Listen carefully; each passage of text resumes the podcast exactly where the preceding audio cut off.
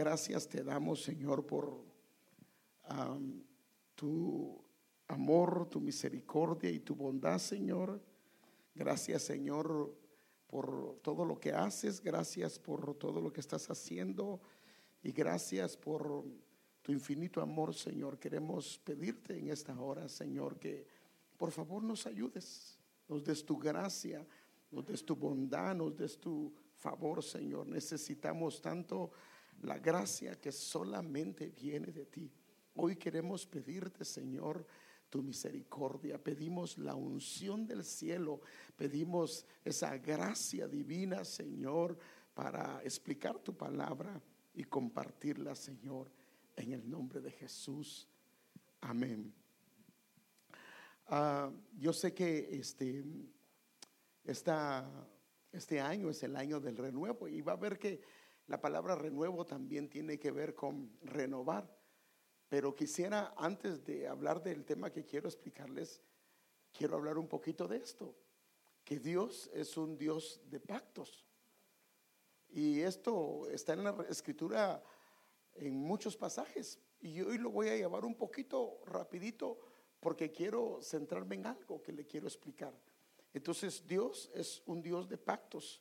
Y tal vez en nuestro entender no es muy peculiar o, estamos familiarizados con la palabra pacto, pero eh, yo quiero mostrársela con el diccionario, aunque realmente creo que em, la mayoría entendemos que es pactar con otra persona, que es hacer un pacto con una persona.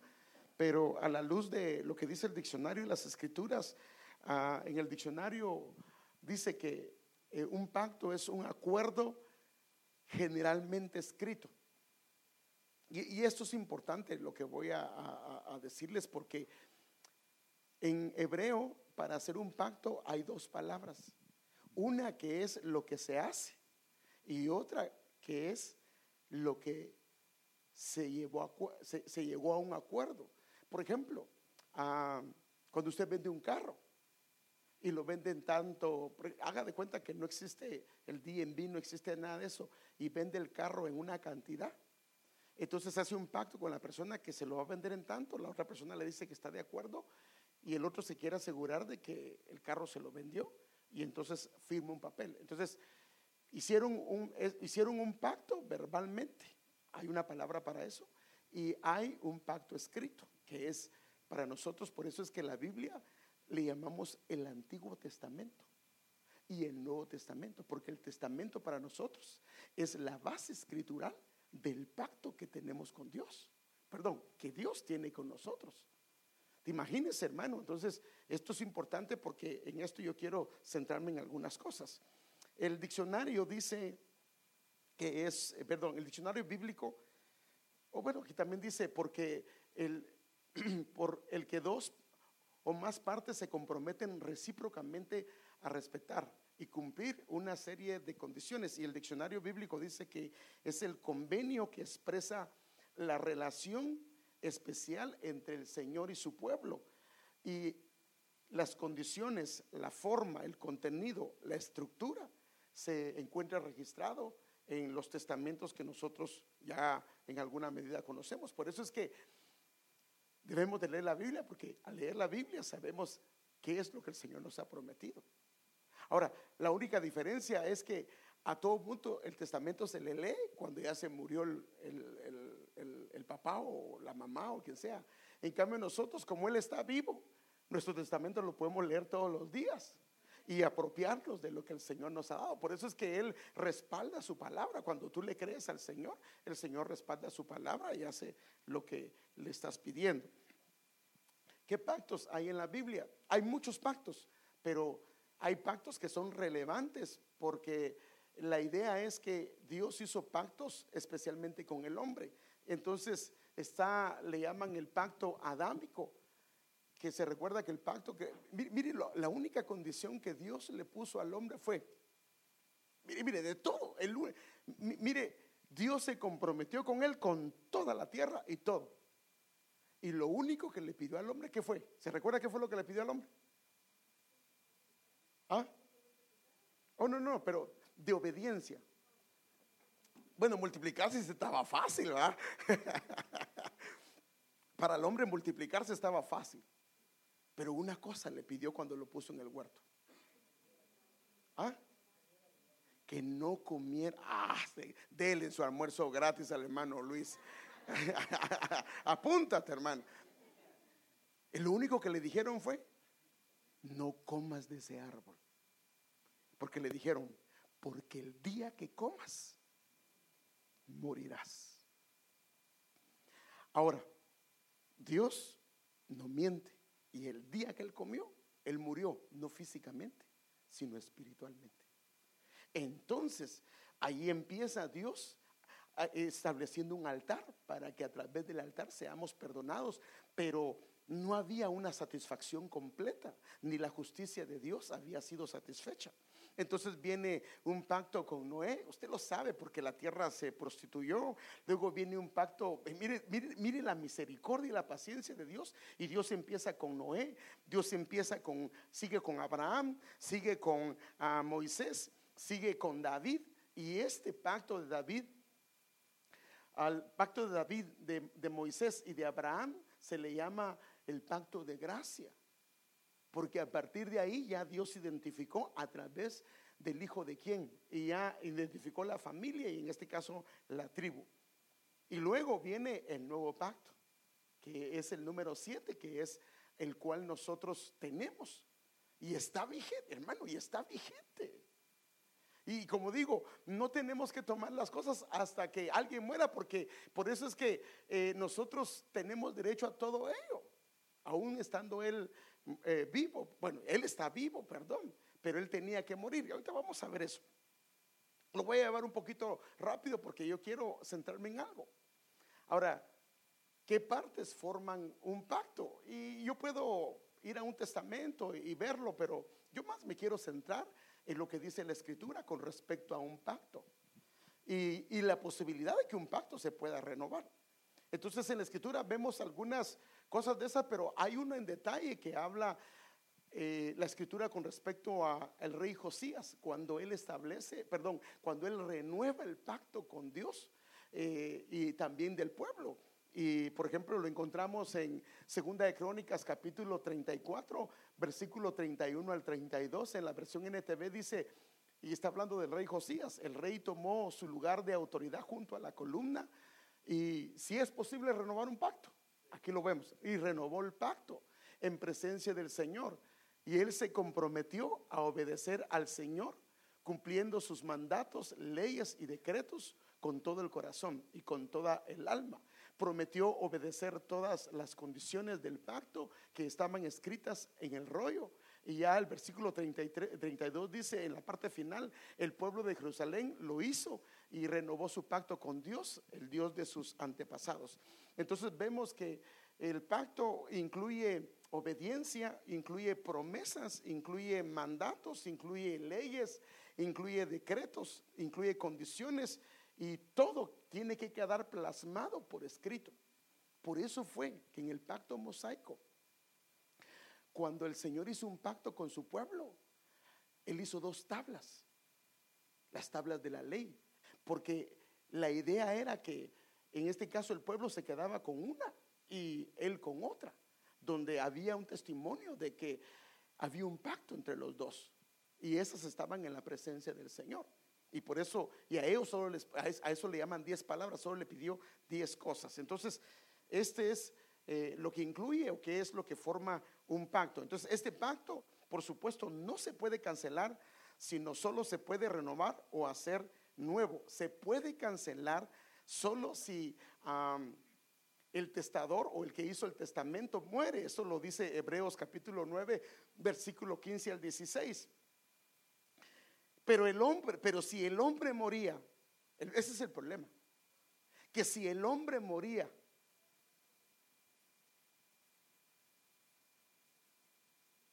y no había cumplido o no estaba en buena condición o su pecado no estaba resuelto.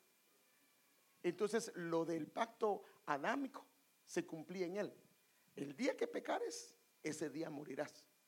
y están destituidos. Entonces, eso lo dice Romanos capítulo 3, 23. Por cuanto todos pecaron, ¿qué dice? Se constituyen enemigos de Dios y se destituyen, o sea, queda destituido de la gloria de Dios, de la presencia de Dios. Por eso fue que cuando Adán pecó lo sacaron del huerto. Entonces, en este caso, si el hombre moría sin haber satisfecho la justicia de Dios, él iba a morir separado de Dios eternamente y para siempre. Y por eso es que era necesario un mediador, era necesario uno que tomara el lugar del hombre, pero que fuera alguien sin pecado. Pero aquí estaba el problema. Ninguno llenaba los requisitos. Porque, por ejemplo, Miqueas capítulo número 7, versículo 2 en la versión Jerusalén, dice, los fieles han desaparecido del país. No queda un justo entre los hombres. Todos planean asesinatos, cada cual atiende trampas a su hermano. O sea que no había nadie que llenara el requisito para ser mediador entre Dios y el hombre y ser el sustituto, porque alguien tenía que cancelar ese contrato, que este contrato mm, estaba activo, porque dice, el día que pecares, ese día morirás. Ahora, fíjese pues, ah, quisiera quedar aquí, pero...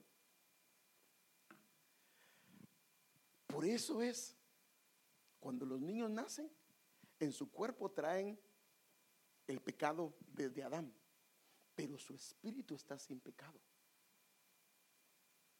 Por eso es que los niños les es fácil adorar al Señor. Les es fácil cantarle, les es fácil danzar, les es fácil, se, son atraídos por las cosas del Señor. Es más, muchas familias han venido debido a los niños. Pero cuando ese niño, su espíritu peca, a la edad que sea, su espíritu muere debido al pecado. Si está en la iglesia, su espíritu al, recibir a Jesús se activa nuevamente y él sigue su camino. Por eso dice, instruye al niño su camino y cuando fuere viejo no se apartará. ¿Por qué? Porque su espíritu se activa. Pero ¿qué pasa?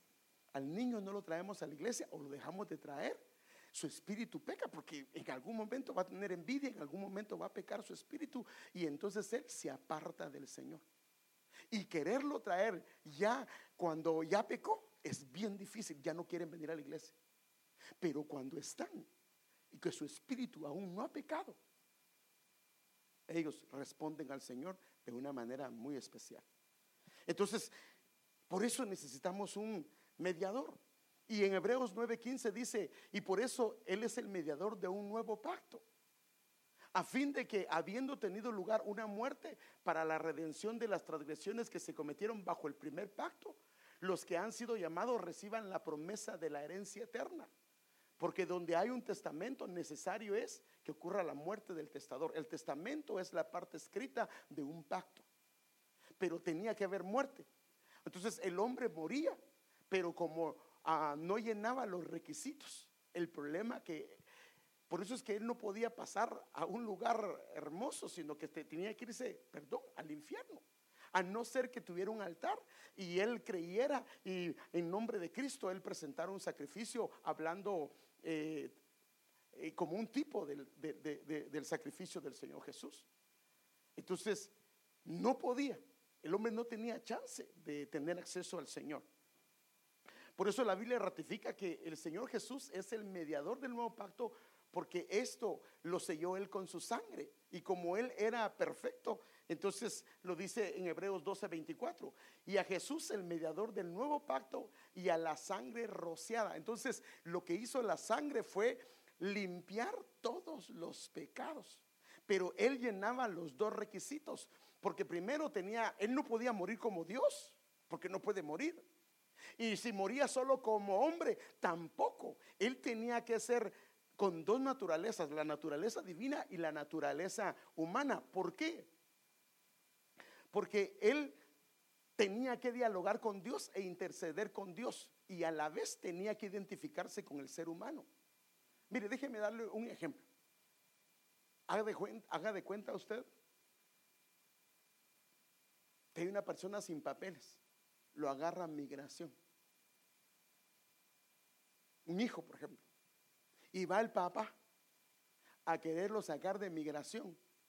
Lo primero que y si el papá no tiene papeles, ¿qué va a pasar? Ay, gracias por venir. Nos evitaste la tarea de irte a traer. Entonces él primero tiene que identificarse con su hijo y haga de cuenta. Ahora, ¿qué pasa si él es ciudadano pero no habla inglés? Entonces él necesita ser ciudadano, él necesita hablar el idioma de ambos, ¿sí o no? Porque viene su hijo, está en una condición va y habla con las autoridades. Él es ciudadano, él tiene una naturaleza, él tiene una credencial que le dice que es ciudadano de ese país y él puede pelear y abogar por su hijo o por su hija. Entonces, necesita las dos cosas. Necesita poder conversar con su hijo, necesita poder conversar con las autoridades y necesita tener derechos legales. Entonces él tenía que ser hombre para identificarse con el hombre, pero a la vez tenía que ser Dios para que pudiera hablar al Señor e interceder, porque era la única manera.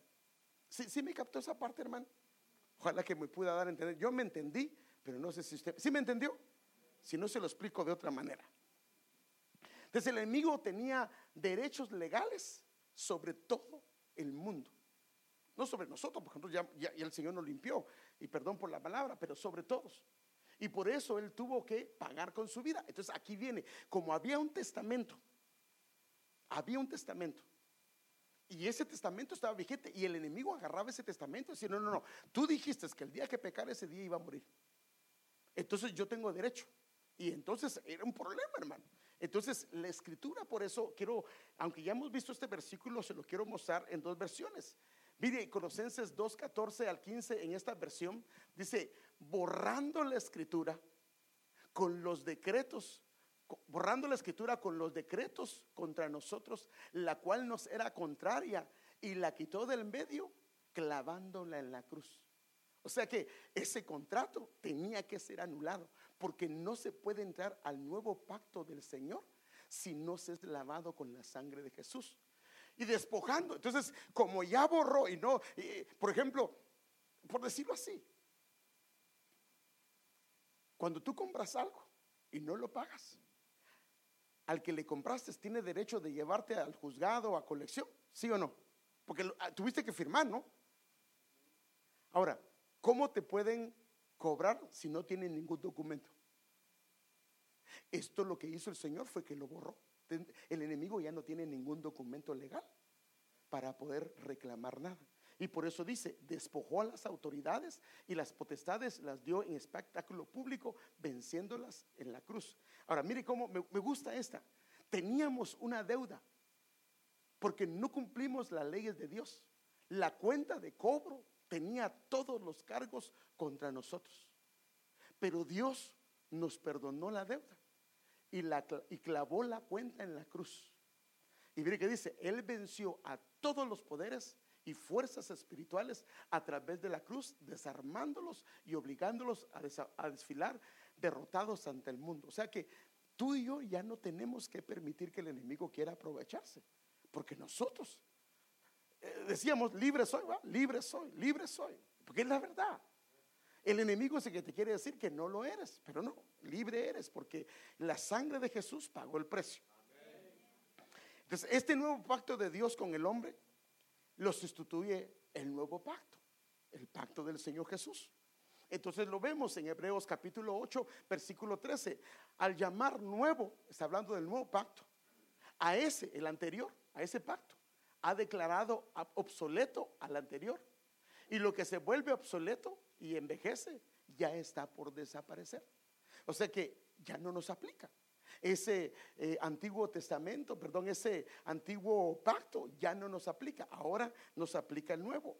Y entonces los alcances de este nuevo pacto ya ahora no vienen, antes venían solo a nivel material y secular. Ahora este nuevo pacto va no solamente a nivel, siempre en las esferas espirituales, sino también en las esferas internas del hombre, en las esferas internas, en el interior del hombre. Y déjeme mostrárselo.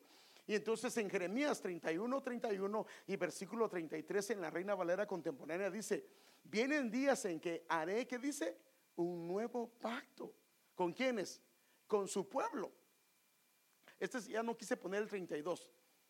Y el 33 dice, cuando hayan pasado esos días, el pacto que haré con la casa de Israel será el siguiente.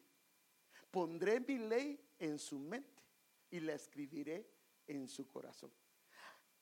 Sea, la idea de esto es para que podamos entender, aún el que no logra entender, y que podamos amar la palabra del Señor, y que podamos amar a aquel que nos dio. Entonces, Él se encarga a través del Espíritu Santo de ponerla en la mente y de ponerla en el corazón. Y dice, y yo seré. Entonces, esto lo que va a hacer es que Él se convertirá en nuestro Dios y nosotros nos convertimos en su pueblo. O sea que este nuevo pacto abre todas las esferas espirituales para beneficiarnos. Entonces, al ser rociados con la sangre preciosa, Él nos hace competentes para que no solo nos aplique el nuevo pacto que Jesús ganó en la cruz del Calvario, sino también que podamos servir dentro de ese pacto y disfrutar todo lo que ese pacto incluye. Entonces déjenme enseñarle. En 2 Corintios 3, 6 eh, dice en la NTJ, en, la nueva traducción judía, él, él, hablando de Cristo, Él incluso nos ha capacitado para ser obreros que sirven a un nuevo pacto. O sea que ahora son, tenemos la capacidad de Dios para que en este, antes no podíamos, aunque quisiéramos. Ahora sí podemos, debido a la sangre derramada. En este pacto, Él nos capacita para ser obreros. En otras palabras, dice, en otras versiones dice ministros o siervos que sirven a un nuevo pacto cuya esencia no es un texto escrito, sino el espíritu, porque el texto escrito produce muerte, pero el espíritu da vida, porque ahora la sangre de Jesús habla mejor que la sangre de Abel. La sangre de Abel clama por venganza para que le hagan venganza porque su hermano lo mató. La sangre de, de, Jesús habla por reconciliación para que su pueblo sea perdonado. Entonces, por eso es que es un mejor pacto, un mejor pacto con promesas. Ahora, el nuevo pacto en la sangre de Cristo habilita una esfera y una atmósfera espiritual gloriosa para todos los que pertenecemos a ese pacto. Y esto es importante porque tal vez eh, eh, no hemos logrado entender los beneficios de pertenecer a este nuevo pacto. Sí, sí, sí, sabía. Eh, mire, yo quería hablar primero del nuevo pacto, pero, pero siento en mi corazón que debo de hablarles de esto que les voy a hablar. Entonces, pero sí tenemos una idea, sí, entendemos la parte que Jesús al morir nos metió en el nuevo pacto, hermano, sí captamos esa parte, hermano. Yo creo que la mayoría entendemos, amén. O levante la mano quien no me logra entender y yo quiero explicárselo de alguna manera más. Amén. Entonces, las esferas, déjenme enseñarle algo. El nuevo pacto en la sangre de Cristo habilita una esfera y una atmósfera espiritual gloriosa para los que pertenecen a dicho pacto. El Señor nos dijo que van a haber cosas, nos va a dar cosas que ojo no vio ni oído oyó. Son las que Dios ha preparado para los que les aman. ¿Sí o no? Entonces, ahora mire estos beneficios. Primero, ahora como es un nuevo pacto, ahora tenemos un nuevo mandamiento. Y este mandamiento es que nos amemos. Antes era ojo por ojo, diente por diente. Si tu enemigo te hace si tu enemigo te hace algo, tú haces lo mismo. Ahora no, dice, en esto conocerán que son mis discípulos en que os améis unos a otros. Y un mandamiento nuevo os doy, que os améis los unos a los otros. Tenemos un nuevo mandamiento y un día voy a hablar sobre esto. Tenemos una nueva novedad de vida. Al que está en Cristo, nueva criatura es. Las cosas viejas pasaron, todas son hechas nuevas. Ahora hay nuevas todas las cosas, hermano, todas las cosas. Porque desde el momento que, porque ahora, fíjese pues, antes tenían ellos, ah, eran perdonados si creían en, el Cordero, pero no tenían la vida eterna. Ahora nosotros tenemos la vida eterna. No cuando muramos, no, no, no, no, ya tenemos la vida eterna. Entonces, nuevas todas las cosas. Somos una nueva creación de Dios. Somos una nueva criatura. nuevos odres. ¿Y para qué se necesitan nuevos odres? Para el vino nuevo, para el vino nuevo. A un nuevo hombre, eso lo dice Efesios, un nombre nuevo, un cántico, no, por eso que, mire, por eso debemos de practicar, porque un cántico nuevo se nos ha sido dado para que podamos abrir nuestros labios y cantarle al Señor. Entonces, esto nos depara para nosotros un cielo nuevo y una tierra nueva. Aleluya, hermanos. Ay, no sé como que no se goza, ¿verdad? Ah, pues quédese aquí, pues, si le gusta, pero no, o no quiere un cielo nuevo y una tierra nueva. Amén, hermano, pero se pone así triste. Ah, está muy acomodado usted, ¿verdad? Pero de eso quiero, no quiero hablar hoy, solo quiero ver los beneficios de este pacto. Pero lo que me quiero sentar hoy, porque el renuevo es un sinónimo también de renovación. La renovación del pacto a través de la Santa Cena. La Santa Cena, y mire qué tremendo hermano. O sea que si el hombre antes quebrantaba el pacto, solo la muerte le podía caer.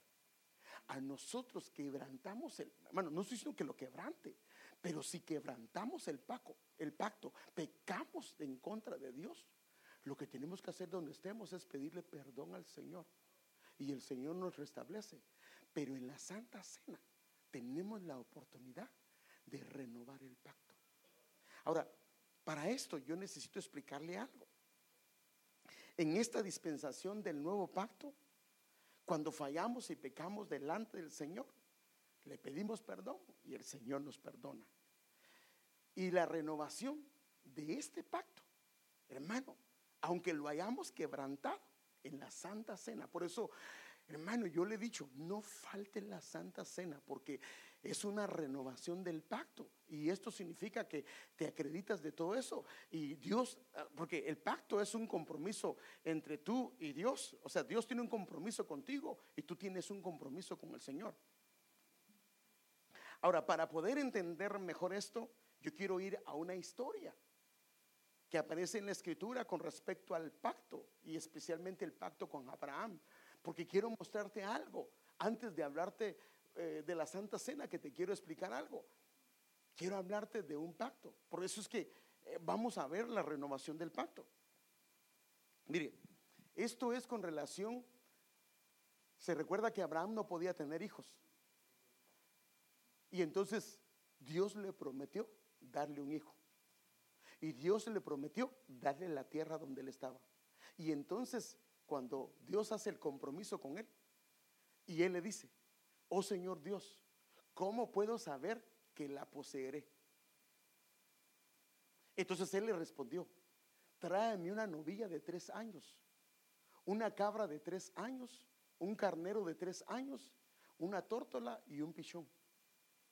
Pichón, no. Pichón. Es que no creas, tengo problema para la S y la H, ahí tengo problema. Bueno, por eso es que me, eso me molestaba, porque me decía, decir chela, decía. Mire, yo digo chela. Sorry, pero no me sale otro, solo que me le invente. Pero como los hijos sí lo molestan a uno. Entonces, él le trajo todos estos. Para, escuche bien, él le, pidió que le trajera tres novillas, tres cabritas, un carnero, una torta y un pichón. Ahora, él le trajo todos estos y él hizo algo. Abraham hizo algo, los partió. Ahora, si él los partió, los partió en dos y una, fíjese pues, y el animal, una parte del animal la puso de este lado y otra parte del animal la puso de este lado y dejó un espacio en medio. Ahora, si Abraham lo hizo es porque Dios se lo haber dicho, ¿sí o no? O porque esto era parte de la manera de hacer un pacto. Él le trajo todos estos y los partió por la mitad y puso cada mitad enfrente de la otra. El versículo 17, aconteció que cuando el sol ya se había puesto, hubo densas tinieblas y he aquí apareció un horno humeante y una antorcha de fuego que pasó por entre las mitades de los animales. Ahora, lo que significaba esto es que de un lado estaban las mitades de animales y del otro lado estaban las mitades de animales y ellos para hacer el pacto tenían que pasar en medio. Y eso significaba que ellos se comprometían con una parte y con la otra. de lo que se estaba dando. Ahora, mire lo increíble de esto es que Abraham no pasó. El único que pasó fue Dios. Porque Él sabe que no vamos a poder cumplir. Por eso es que Él dice, aunque ustedes fueran infieles, ¿qué dice? Yo permanezco fiel. Entonces vino Él, apareció un horno humeante y una antorcha de fuego que pasó por entre las mitades de, de animales. Ahora, mire, entonces la Biblia dice, en aquel día, hablando de este acontecimiento, en aquel día el Señor hizo un pacto con Abraham. Entonces, aquí hay dos palabras. La palabra hizo y la palabra pacto. Ambas significan pacto. Pero la segunda significa la parte escrita. Y la primera significa el acto, como lo que estaba hablando, cuando usted se compromete con algo verbalmente y está de acuerdo y ya lo plasma en un papel. Por eso es que parte de lo que formaba un contrato, perdón, un pacto, era algo escrito. En ese entonces era un rollo escrito. Ahora, esta palabra, esta palabra hizo, es una palabra que es en hebreo, perdón, pero te la tengo que usar por lo que le quiero explicar. Es una palabra que en hebreo es karat, que significa cortar, dividir, separar alguna cosa de otra, cortar un pacto o hacer un pacto. Y el diccionario Vine dice en una de sus aclaraciones, dice, en Génesis el vocablo indica a menudo una ceremonia en la que se partían en dos a los animales. Entonces, ¿por qué le estoy explicando esto? Porque el Señor Jesús hizo algo que nosotros no lo logramos entender debido a, nuestro, a nuestra falta de trasfondo mm, hebreo. Pero el Señor todo lo hizo con un propósito. Entonces, esto es lo que hace el Señor en la Santa Cena el partimiento del pan. Ahora, mire, mire, mire, mire los detalles. Él parte el pan, pero él lo partía de alguna manera era peculiar. Porque hay un caso, fíjese pues, que dice en la Biblia que cuando él había resucitado, él iba camino de Maús con dos. Y usted ya sabe la historia, que eh, él estaba haciéndose como que no era Jesús, y ellos conversaron con él. No sabes lo que ha pasado. Murió Jesús de Nazaret y él fue un gran profeta y él les comenzó a explicar quién era Jesús. Y entonces él se hizo de rogar y lo rogaban que fuera a comer con ellos. Perdón, que se quedara con ellos, que se hospedara. ¿Sí se recuerda ese pasaje? Y no se recuerda. ¿Sí se recuerda no? Si no se recuerda, se lo leo. Levanten la mano lo que no se recuerda entonces, ¿me lo, puede, ¿me lo puede leer, por favor? ¿Alguien me puede, eh, Camino de Maús, se lo voy a, a, leer rápidamente.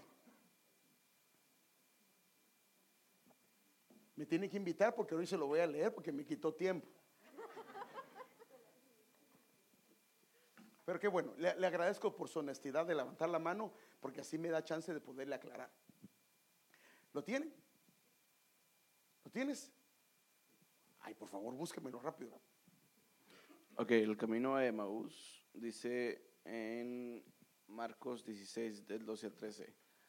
Ah, y he aquí, dos de ellos iban el mismo día a una aldea llamada Emaús. El día que había muerto, perdón, el día que había resucitado. Iban mismo día a una aldea llamada Emaús, que estaba a 60 estadios de Jerusalén, e iban hablando entre sí de todas aquellas cosas que habían acontecido Sucedió que mientras hablaban y discutían entre sí, Jesús mismo se acercó y caminaba con ellos. Mas los ojos de ellos estaban velados para que no lo conociesen. Y les dijo, ¿qué platicas con estas que, tenéis entre vosotros mientras camináis? ¿Y por qué estáis tristes? Respondiendo uno de ellos, que se llamaba Cleofas, le dijo, ¿eres el único forastero en Jerusalén que no ¿Has sabido las, cosas que en ella han acontecido en estos días? Entonces él les dijo, ¿qué cosas? Y ellos le dijeron, de Jesús de Nazareno, Nazareo, Nazareno, que fue varón profeta, poderoso en obra y en palabra delante de Dios y de todo su pueblo. Y como lo entregaron los principales sacerdotes y nuestros gobernantes a sentencia de muerte y le crucificaron. Pero nosotros esperábamos que él era que, que él era el que había de redimir a Israel. Y ahora, además de todo esto, hoy es el tercer día que esto ha acontecido. Aunque también nos han asombrado unas mujeres de entre nosotros, las que antes el, del día fueron al sepulcro, y como no hallaron su cuerpo, vinieron diciendo de que también habían visto visión de ángeles, quienes dijeron que él vive. Sigue, sigue, sigue. Y fueron algunos de los nuestros al sepulcro y hallaron así como las mujeres le habían dicho, pero a él no le vieron. Entonces él les dijo, oh insensatos y tardos de corazón para creer todo lo que los, lo que los profetas han dicho. ¿No era necesario que el Cristo padeciera estas cosas y que entrara en su gloria? Y comenzando desde Moisés y siguiendo por todos los profetas, les declaraba en todas las escrituras lo que él decían. Llegando a la aldea donde iban, él es, y él hizo como que iba más lejos. Mas ellos le obligaron a quedarse diciendo, quédate con nosotros, porque se hace tarde y el día ya ha declinado. Entró pues a quedarse con ellos. Y aconteció que estando sentado con ellos a la mesa, tomó el pan, y lo bendijo, lo partió y les dio. Sí. Entonces les fueron abiertos los ojos y les reconocieron más. Ok, ahí está. Entonces cuando se sentaron a la mesa, él bendijo el pan, lo partió y ¿qué dice? Y se los dio. ¿Y, ¿Y dónde fue donde lo reconocieron? Ahí ellos lo reconocieron. Cuando él partió el pan y lo repartió. Porque para ellos el partimiento del pan era un pacto. Él estaba renovando el pacto. Entonces, cuando Él está haciendo esto, para ellos era simbólico, porque en todo, mire, todo lo que les explicó de las escrituras, pero donde ellos se le abrieron sus ojos fue cuando Él partió el pan. Por eso es importante, mire, del partimiento del pan quiero hablar el próximo. Hoy no quiero hablar, porque me abarqué un poquito, pero quiero hablar el próximo. Solo quiero decirle algo con respecto a esto. Entonces, ¿cuál es la finalidad? La pertenencia al nuevo pacto que tenemos con Él. Porque entonces, aquí dice Él, en Lucas 22, 19 al 20, y habiendo tomado pan, después de haber dado gracias, Él lo partió. Ahora, ¿qué hizo Dios con Abraham? Le dijo, parte los animales en dos. Y ahora viene el Señor y parte el pan. El pan era símbolo de qué? De su cuerpo. Y ahora va a ver por qué. Entonces lo partió y les dio. Ahora, por eso se, fíjese hermano, esto es importante. Aquí tenemos que hablar mucho. La manera como se multiplicaba el pan era que él bendecía, él partía y él repartía. Y alcanzaba para todos. Entonces ahora viene él, lo parte les da a ellos y les dice, este es mi cuerpo que por vosotros es dado. Como el hombre no cumple los requisitos de Dios, pero él sí. Entonces él viene y dice, yo ya satisfice, he satisfecho la justicia de Dios. Yo tengo derecho al nuevo pacto. Pero ahora a través del partimiento de mi cuerpo, a través del pan, yo se los delego y los incluyo, no solamente espiritualmente, sino les doy de mí para que ustedes sean parte de mí. Y al estar ustedes participando de la cena del Señor, prácticamente estamos participando del pacto. Por eso es necesario el compartimiento del pan. De la misma manera tomó la copa después de haber cenado diciendo, esta copa es la, es, la copa del nuevo pacto en mi sangre, que es derramada por vosotros. Entonces la sangre, la sangre que fue derramada el día que lo recibimos, el día que creímos en Él, nos habilitó para pertenecer a ese pacto y ahora podemos participar de ese pacto. Entonces, ese pan, Él lo partió de alguna manera que para ellos era entendible. Porque Así dice, que ahí lo reconocieron.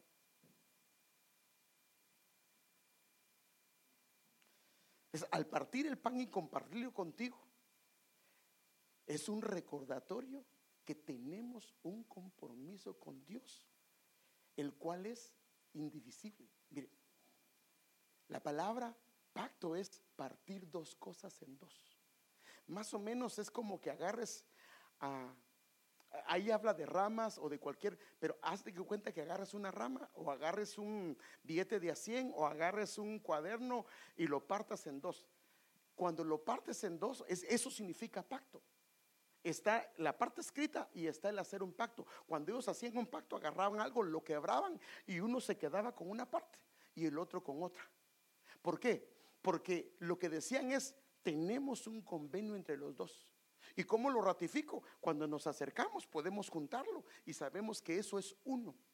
Somos uno, pero estamos separados, por decirlo así, pero somos uno, tenemos un convenio. Entonces el partimiento del pan no es otra cosa, sino que es una participación de la cena del Señor. Eres parte del cuerpo de Cristo y nos correspondemos mutuamente. O sea que, hermano amado, cuando comemos el pan, lo que Él está viendo es que tú eres parte de Él. Y Él te pertenece, por eso lo puedes comer. Y entonces como eres parte de Él, te pertenece el pacto y eres parte del pacto. Y el pacto de Cristo está habilitado en nosotros. Y por eso es que Él dice que Él estamos juntamente sentados. ¿Qué dice? Juntamente con Él en lugares celestiales. Toda bendición se nos está habilitada, no por nosotros, sino debido que al compartir la mesa y el pan es partido, porque al compartir, al partir el pan, Él lo que está haciendo es, te está dando que Él fue el único que cumplió el nuevo pacto. Las exigencias de Dios, Él te da de Él. Y tú tienes la oportunidad de ser parte de Él identificarte, corresponderte, sabes que le perteneces, sabes que eres de Él. Y entonces lo que hace el partimiento del pan es que comienza, porque es la idea, tiene varios propósitos. La idea es que es su cuerpo para que tomemos la imagen y la semejanza de Él. A través del el pan, a través del vino, que ya sabe usted que en la sangre está el ADN, la genética, y agarramos la genética de Él. Pero ¿dónde está la clave de esto? Cuando nosotros miramos que se parte el pan, ¿qué miramos? Que se partió un pan. No, en la mesa del Señor es una renovación de un pacto. Aleluya, hermano. Es una renovación. O sea que todo lo que el Señor hizo tenía una razón. Entonces por eso yo quiero que hagamos hoy algo. Hoy vamos a tomar el pan, pero de una manera diferente. De una manera diferente. Porque yo quiero que entendamos esta parte simbólica. De que, imagínese hermano, nosotros no tenemos que cumplir el pacto, ya lo cumplió Él. Ahora tenemos derecho a todo el pacto. Lo único es que hay algunas que tienen condiciones, pero el pacto nos corresponde. Somos hijos, le pertenecemos y a través del pacto nos, Él se convierte en nuestro Dios y nosotros nos convertimos en su pueblo. Y la bendición que tenemos en el partimiento del pan, hermanos amados, es que eh, cada vez que compartimos la mesa, cada vez nos sentimos más dentro de la casa del Señor. Agarramos identidad, porque en la mesa es donde se agarra identidad. Por eso es que ah, en un partimiento fue donde a Abraham se le ratificó que se le iba a dar hijo. Se le ratificó que la tierra le pertenecía. Entonces a través del partimiento del pan, Dios te extiende el pacto de Él, del que Él ya ganó con Dios, te lo extiende a ti. Por eso es que nosotros no tenemos que hacer nada en el aspecto de para nuestra salvación, porque esto es un regalo. Entonces yo quisiera que hiciéramos algo hoy. Pasen los hermanos que se encargan de la cena.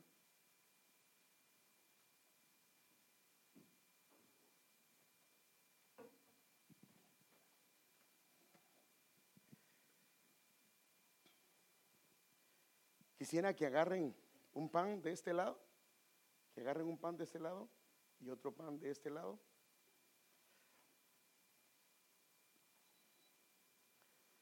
Y el Señor hizo tres cosas. Bendijo el pan, lo partió. Y tercero, lo repartió. Entonces yo quiero que hoy hagamos algo. Póngase de pie.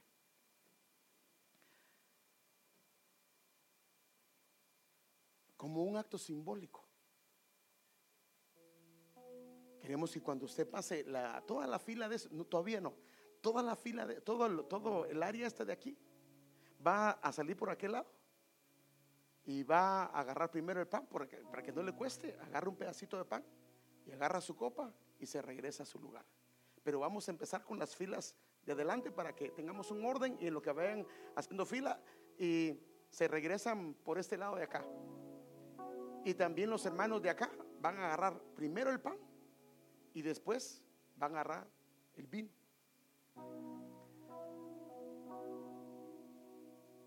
Ahora, el Señor es el que nos está partiendo el pan para extender, extenderlos el nuevo pacto y renovar el pacto.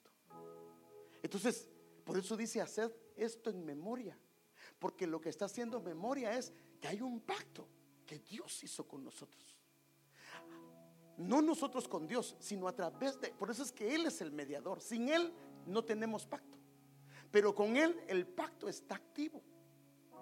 Y en la cena lo que se hace es, se renueva el pacto, aunque lo hayamos quebrado. Esa es la bendición que tenemos. Y entonces, hoy queremos orar por estos elementos. Queremos compartir el pan contigo repartir el pan contigo. Y no te olvides que lo que está haciendo el Señor es algo simbólico. No solamente que te está incluyendo en el pacto que Él tiene contigo, sino que Él te está dando de lo que Él es. Para que tú y yo lleguemos a ser como Él es a través de la, la cena del Señor. Ahora mire la bendición. Lo único que nos toca que hacer es hacerlo obedecerlo, creerlo. Si lo miras solo como elementos, nada va a pasar. Pero si entiendes lo que te he tratado de decir, de que el pan representa su cuerpo y el vino representa su sangre, si hay algo que está mal en ti, a través de el símbolo del pan, tú adquieres lo de Dios a través de su hijo amado. Adquieres la naturaleza, el corazón, la genética del Padre a través del Hijo. Pero es importantísimo que entendamos, hermanos amados, que esto es real y verdadero. Por eso es que la cena del Señor es importantísima. Te estás sentando a la mesa, por eso es que ponemos una mesa. Te estás sentando a la mesa del Señor y no importa de dónde vengas, no importa el trasfondo, no importa lo que haya pasado. Mire qué tremendo. El Señor nos sienta a su mesa. Y si lo crees, Él renueva el pacto contigo y te extiende, te da del pan de Él. Para que digas, para que entiendas, yo estoy renovando el pacto contigo y te extiendo lo que yo gané en la cruz del Calvario.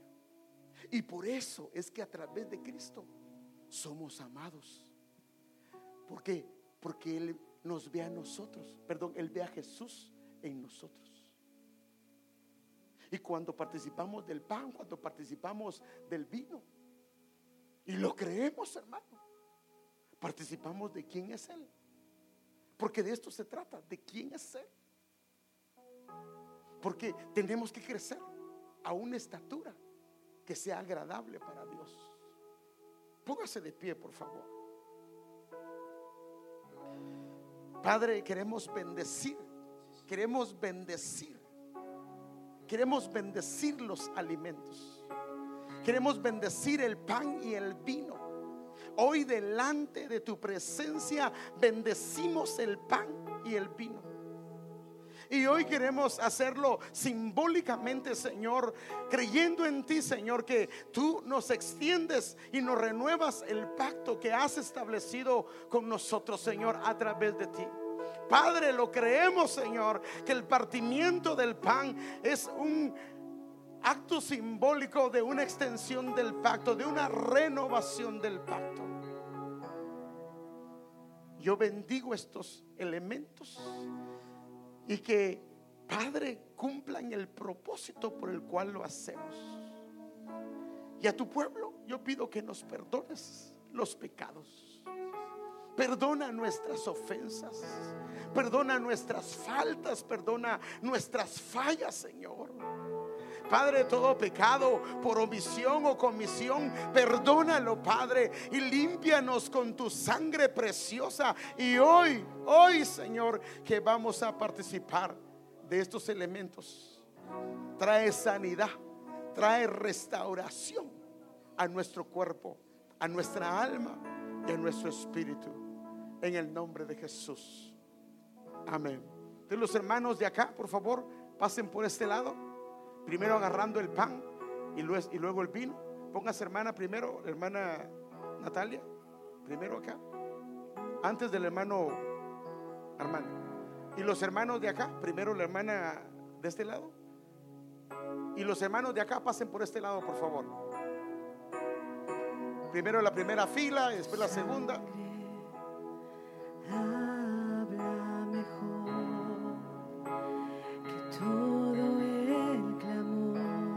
Regrésese por el otro lado. Que esta tierra hay justicia para mí,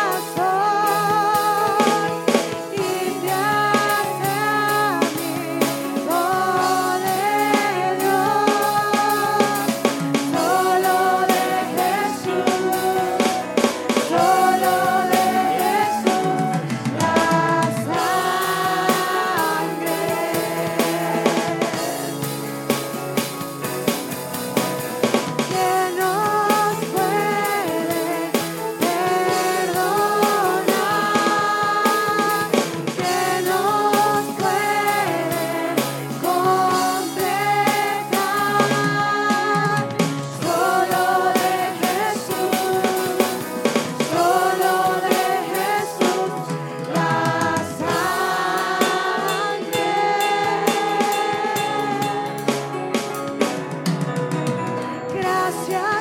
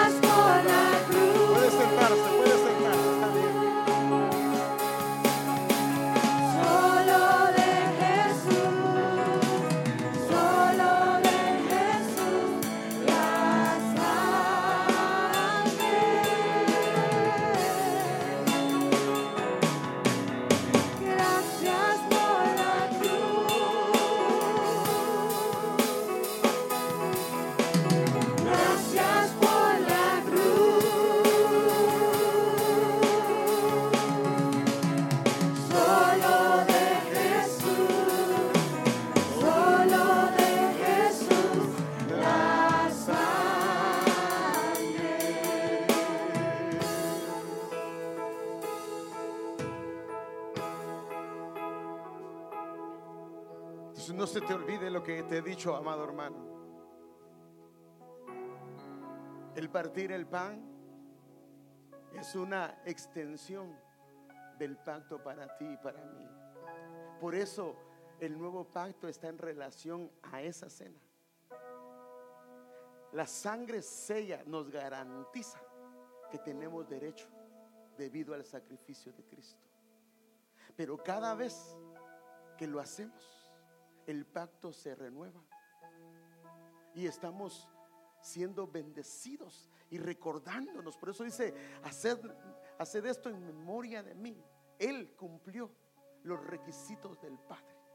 Y aunque yo no los cumpla, aunque yo me quede corto, pero debido al sacrificio de Él, Él me extiende a través del partimiento del pan, el pacto que Él tiene con el Padre. Y entonces las promesas, las bendiciones, todas las cosas que Él entregó a su Hijo son tuyas, son tuyas. Y siéntete, hermano amado, afortunado de parte de Dios. No debido a algo nuestro, sino debido únicamente al sacrificio de Él. El pan representa su cuerpo. Si hay algo que está mal en ti, hoy a través del pan el Señor puede restaurar, cambiar, renovar. Porque estás recibiendo la autorización del Padre a través de la mesa. Y Él es el único que tiene la autoridad, porque Él fue el que cumplió con este pacto, de extendernos el pacto. Y hoy el Señor ha partido el pan para que tú participes, que disfrutes de esta mesa, esta mesa gloriosa del Señor. Come el pan.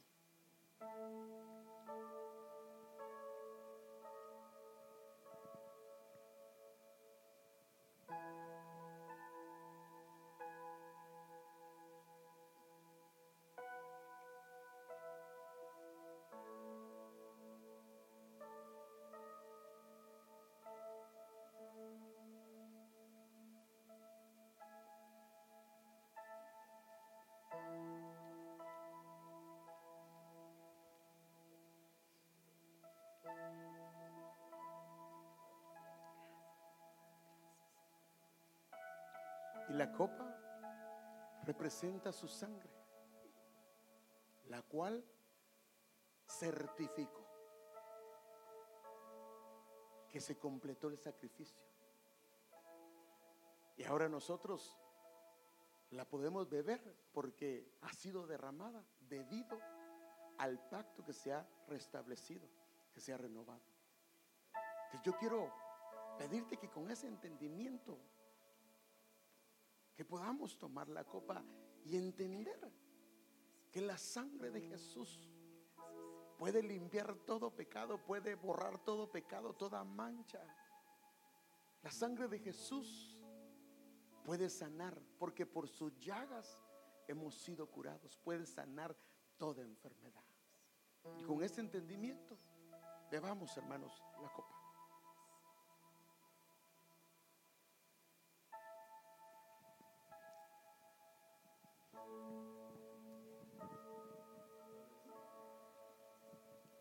Sangre habla Sí, mejor.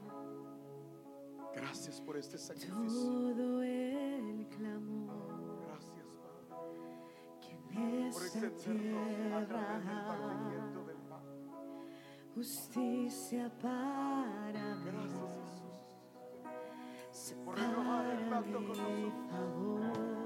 Y cada mes, Jesús, a pesar de que no cumplir, a pesar de no cumplir.